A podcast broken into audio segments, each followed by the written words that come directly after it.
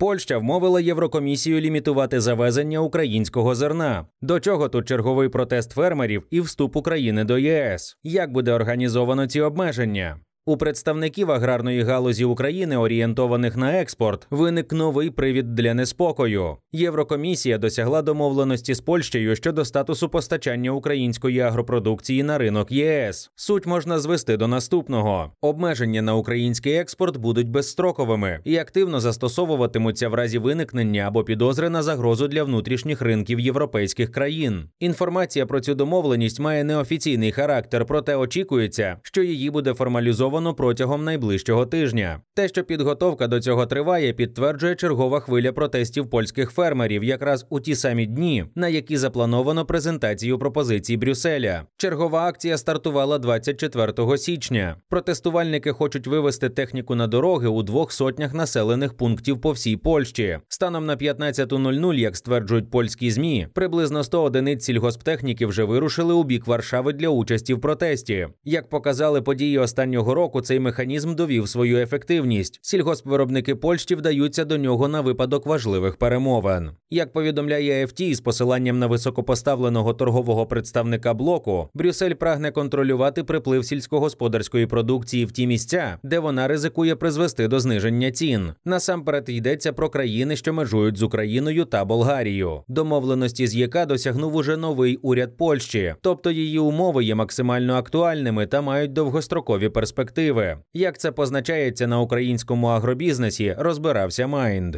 З чого все почалося? Насамперед важливо розуміти, що повернення до офіційних обмежень фактично закріплює чинний уже зараз статус-кво стосовно режиму імпорту до низки європейських країн, позбавляючи їх необхідності дискусій із Єврокомісією перед черговим продовженням національних лімітів. Нагадаємо, торік Болгарія, Польща, Угорщина, Словаччина та Румунія заявили про деструктивний вплив неконтрольованого припливу українського зерна на їхні ринки та запровадили низку односторонніх загороджувальних контрольних заходів. Ембарго двічі продовжувалося, поки наприкінці року офіційні представники Польщі не визнали, що вважають за необхідне його дію на постійній основі. Заборона була порушенням загального торговельного права Євросоюзу та суперечить угоді про асоціацію України з ЄС. Тому Єврокомісія перехопила ініціативу та підвела обмежувальні заходи під загальноєвропейський регламент. Гострота цього питання посилюватиметься з наближенням червня, коли ЄК має продовжити безмитний і неквотований доступ доступ української агропродукції до загальноєвропейського ринку. Передбачається, що цей режим діятиме рік до червня 2025 року. Пропозиція має бути схвалена Європарламентом і більшістю держав-членів. Одностороння поступка була надана Києву у червні 2022 року, після повномасштабного вторгнення РФ і блокади портів, яка обмежила можливості морського експорту. Як оформлюватимуться нові ліміти? Буде представлено зміни до торговельного законодавства ЄС. Вони дозволять запроваджувати обмеження на імпорт української сільгоспродукції до сусідніх з Україною країн. За даними ФТ, Європейська комісія має намір запропонувати додаткові гарантії країнам, які межують з Україною, в обмін на продовження пільгового режиму експорту для української агропродукції. Валдіс Домбровскіс, єврокомісар із торгівлі, заявив, що у пропозиції будуть озвучені захисні заходи заходи та гарантії для конкретної країни. Також має бути визначено чіткий перелік маркерів, які вказують на те, що той чи інший національний ринок насичений. При цьому він зазначив, що збільшення імпорту українського збіжжя не відчувається на рівні спільного ринку ЄС, хоча безумовно може бути важливим для країн, що межують з Україною. Зміна влади у Польщі посприяла розв'язанню українського зернового питання.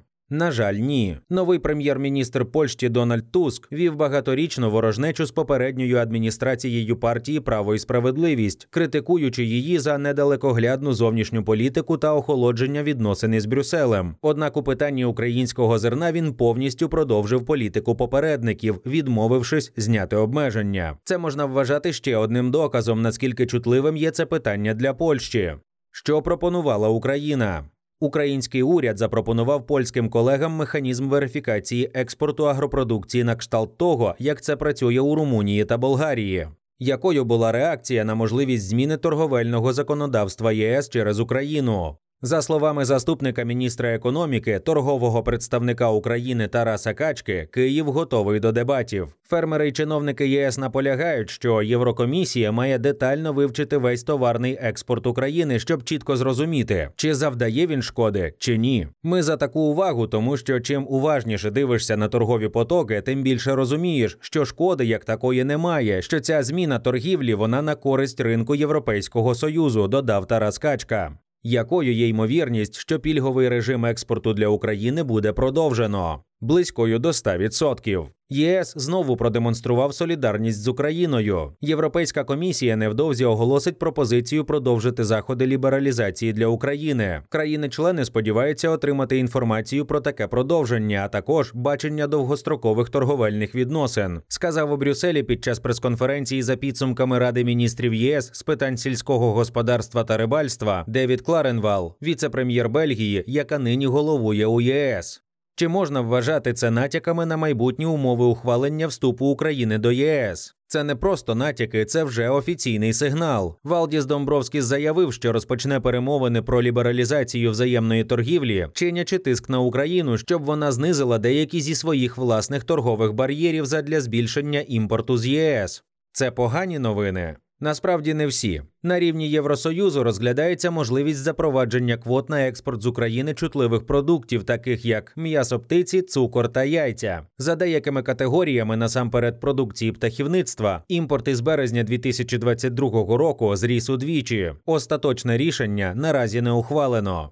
Що зараз відбувається з експортом? 2023 року Україна зібрала майже 80 мільйонів тонн зернових та олійних, що вчетверо перевищує потреби внутрішнього ринку. Після того як Росія в односторонньому порядку вийшла з Чорноморської зернової ініціативи, що із серпня 2022 року дозволила експортувати морем понад 30 мільйонів тонн зерна, основні експортні хаби України залишаються паралізованими. За неофіційними оцінками на внутрішньому ринку накопичилося не менше 20 25 мільйонів тонн зерна, і їх необхідно терміново експортувати. По-перше, щоб розвантажити ринок та звільнити потужності для зберігання нового врожаю. А по-друге, щоб фермери могли отримати оборотні кошти і інвестувати їх у посівну. На думку Тараса Качки, сумнівно, що Україна в найближчому сезоні зробить різкий ривок в аграрному секторі на європейський ринок, якого так сильно побоюються окремі країни ЄС. Уже торгівля більш-менш стабілізована, і це дозволяє сказати, що дивіться, ми десь на якомусь гармонійному рівні, сказав Качка. Обсяг постачань у майбутньому навіть знижуватиметься з можливими одиничними винятками, передбачає торгпред. Що потрібно робити, аби стимулювати експорт? Учасники ринку виділяють кілька нагальних кроків: прискорити процес розмінування акваторії за допомогою міжнародних партнерів, створити фонд для фінансування експорту зерна, зокрема покриття страхових платежів.